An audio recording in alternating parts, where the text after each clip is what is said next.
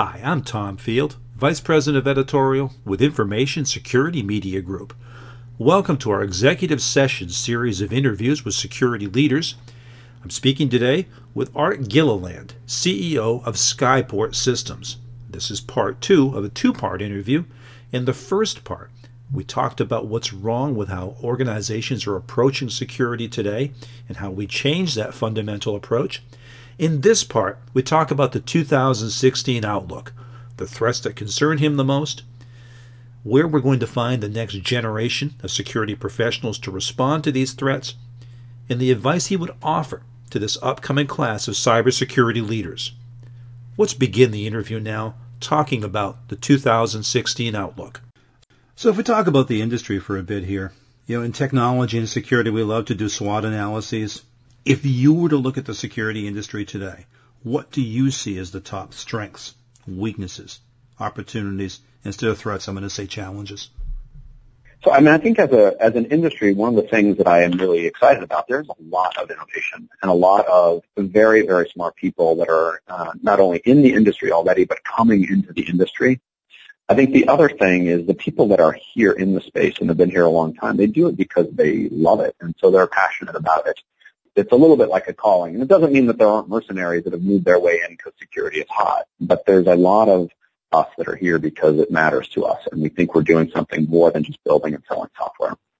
The other thing that's a strength is the level of focus that it's getting from very senior people in organizations. When, when the President of the United States uses security as one of the platforms they talk about, and cybersecurity in particular, and my grandmother uh, knows and talks about security, it means the awareness is high enough that we probably have a shot at making some more fundamental and more complicated changes to what the way we're doing it to be more safe.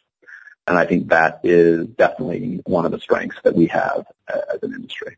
On the weaknesses, I think we've started out uh, with a platform that we start with inherently vulnerable and I think inherently vulnerable then leads to sort of what I would call ad hoc ways of trying to secure it. Uh, because security is not designed in from the beginning or not designed into the platforms from the beginning. We do security in an ad hoc way and we bolt things on and wrap it around. That's a pretty significant weakness for us as an industry. This concept of, of, you know, adding an agent after the fact or putting a firewall at the edge uh, of the network, while effective for certain things, it's not the full answer. And I think that that approach is failing us, and that uh, I think is, is a weakness. I think the other weakness is we are at a structural disadvantage in most organizations versus the adversary. And what I mean by that is the adversary themselves is a profit center. They make money from it. I think some of the latest news around JP Morgan that I thought was so interesting was this concept of, you know, hacker for hire. Uh, that's something I've been talking about for a long time. It's a market ecosystem that we're competing against. And that market is making a lot of profit and money. And so they invest in it like a profit center. And then for most companies, security is a cost center. And so the level of investment on our side is much less. And I think that structural imbalance is a, is a major weakness for us opportunities we have, I think, right now are that that there's there is so much focus when the board of directors and the CEO are paying attention to this problem. The amount of resource or amount of care that can be given to uh, sort of a transition, a, a shift, is there. There there is now potentially a willingness to replatform for security, and I think that bodes well for us because there are new concepts and new ideas, whether it's these CASB sort of, sort of cloud access broker models for you know, how you secure things that you're consuming from the outside, or the sort of ideas around compartmentalizing workloads like what Skyport is doing on the inside. There are new architectures that uh, potentially can be adopted now instead of just continuing to waste money on the old ways. And so I think that is a good opportunity. And I think there's, because there's so much focus on it, there's a lot of investment, whether it's venture capital investment or large company investment going into trying to invent ways to uh, really change and really uh, help stop the adversary.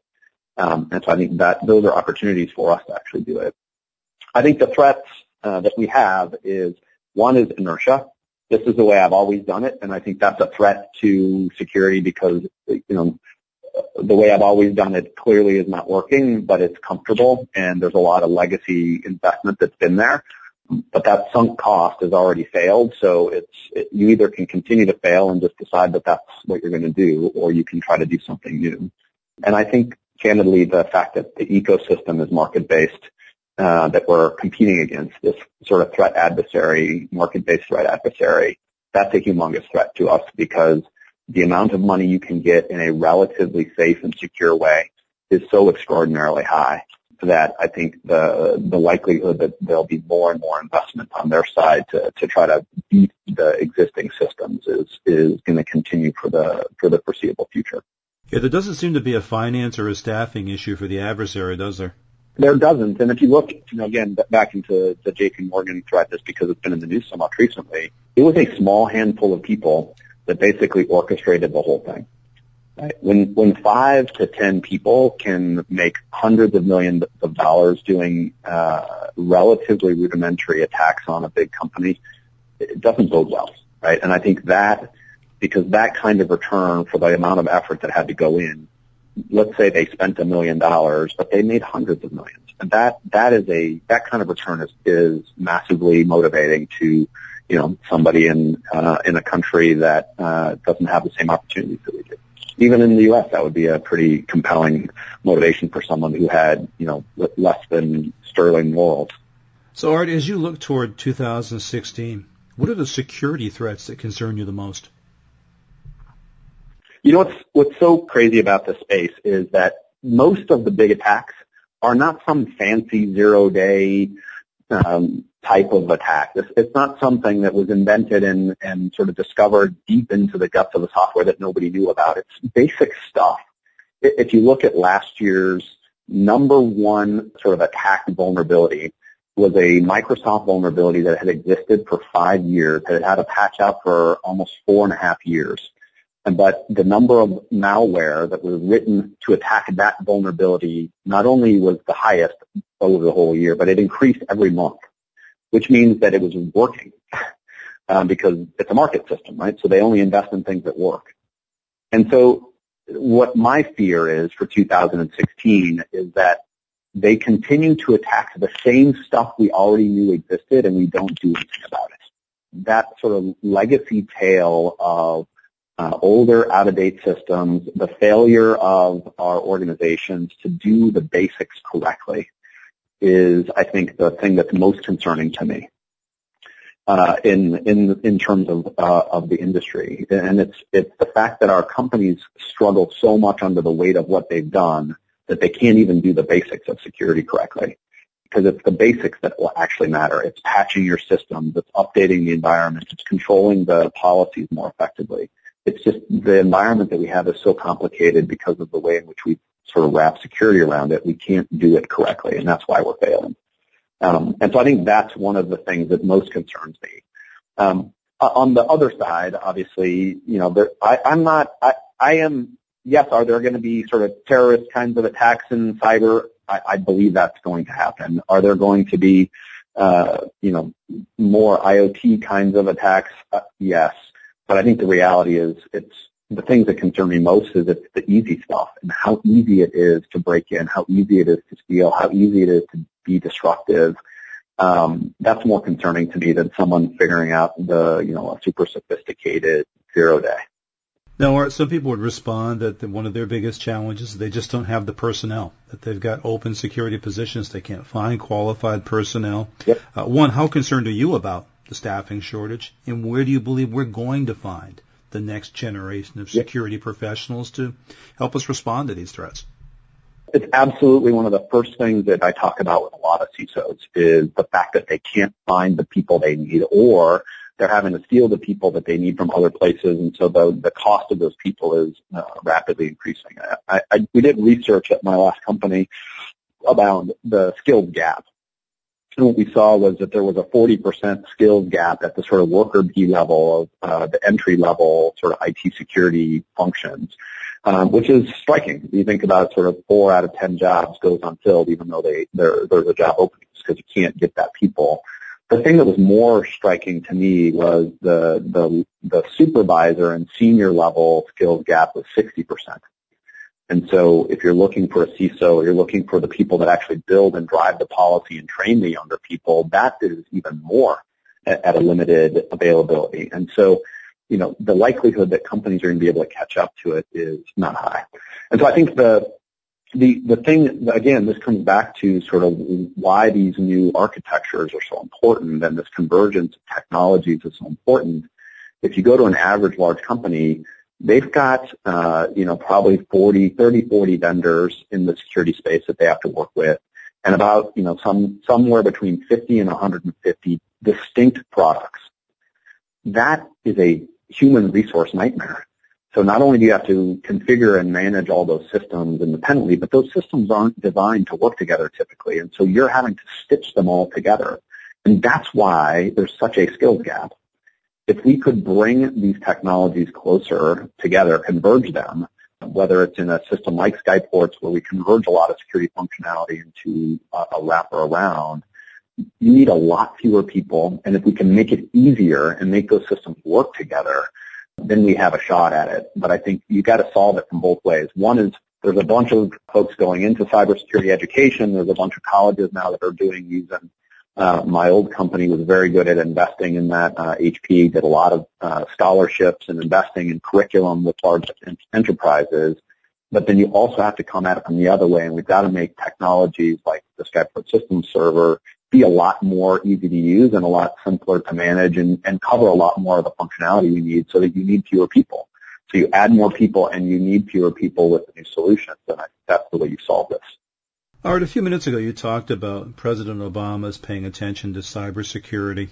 We've got a presidential election coming up. What form of cybersecurity leadership do you believe we need to see from our candidates for that job? I, I think there needs to be a very strong interest in it. It is the next field of war for companies. And I don't, I don't think there, you're, you're going to see just sort of two types of conflict in, in the future. You're going to see sort of terrorist conflict like we have, and that will be sort of the physical conflict that we're doing in the world, and you'll see cyber conflict. And so I think the presidents, uh, is going to be running for office, needs to have a keen understanding of what that means for the country and what that means for the organizations and what that means in terms of how they protect their economic and industrial base. The government is there essentially to protect the economic interests of the United States, and um, those economic interests are are uh, obviously international, but also they need to protect the domestic companies. And so I think a presidential candidate or anyone who we would nominate needs to have a keen understanding that those are going to, are going to be the two realms of conflict and that they need to be allocating resources and thought leadership and, and investment in, in helping to make sure that we're prepared for that. So is it time for us to start asking our presidential candidates what their cybersecurity platform is? I, I think so. I mean, it's interesting. You start looking at the debate. They do. They are starting to talk about cyber I think in this early part of the debate, you see a lot more sort of fantastical statements, uh, in particular on the Republican side. But I, I think uh, we should be. I mean, it is it's an important part of what they're going to be doing. It's an important part of uh, international relations. Uh, it's a it's it's absolutely a part of and has been for a long time of espionage. Uh, and so, you know, having a cybersecurity policy and somebody who really understands the, the dynamics behind what's going on, I think is going to be critical for, for how we approach the future. All right, we've touched on so much in this conversation from Skyport systems to the staffing shortage to the new approach to security. Uh, talking about your role as CEO of Skyport Systems, what would you say are sort of the key career experiences that have prepared you for this mission you're on now? For this job in particular, because of the stage of company we're in, you know, we shipped the product about three months ago. Uh, we are uh, in the early build. I think my background as a as a product leader and a product person helps me understand sort of where we are in the technology and what the problem is and how we do that. Um, I think um, my more recent roles, actually operating businesses, uh, has absolutely helped me do what I would call the day-to-day job of it. Um, one of the things that I that I also really uh, respected and liked about my last uh, employer, Hewlett Packard, is I was also allowed to participate in the policy enforcement and how we protected ourselves, partnering with the CISO there, and that gave me also a much keener understanding for what our customers have to go through and how complicated that environment is. uh, and their environments are, especially for large uh, multinationals. And I think that that empathy of sort of how difficult this job is, combined with sort of my focus on trying to solve problems uh, and operate, is I think some of the the big things. And I really, you know, thank uh, Hewlett Packard for a lot of the experiences they gave me to do that. So I look back on the last year or so. We certainly saw you leave HP. We saw Malcolm Harkins go on from Intel. Art Coviello left RSA.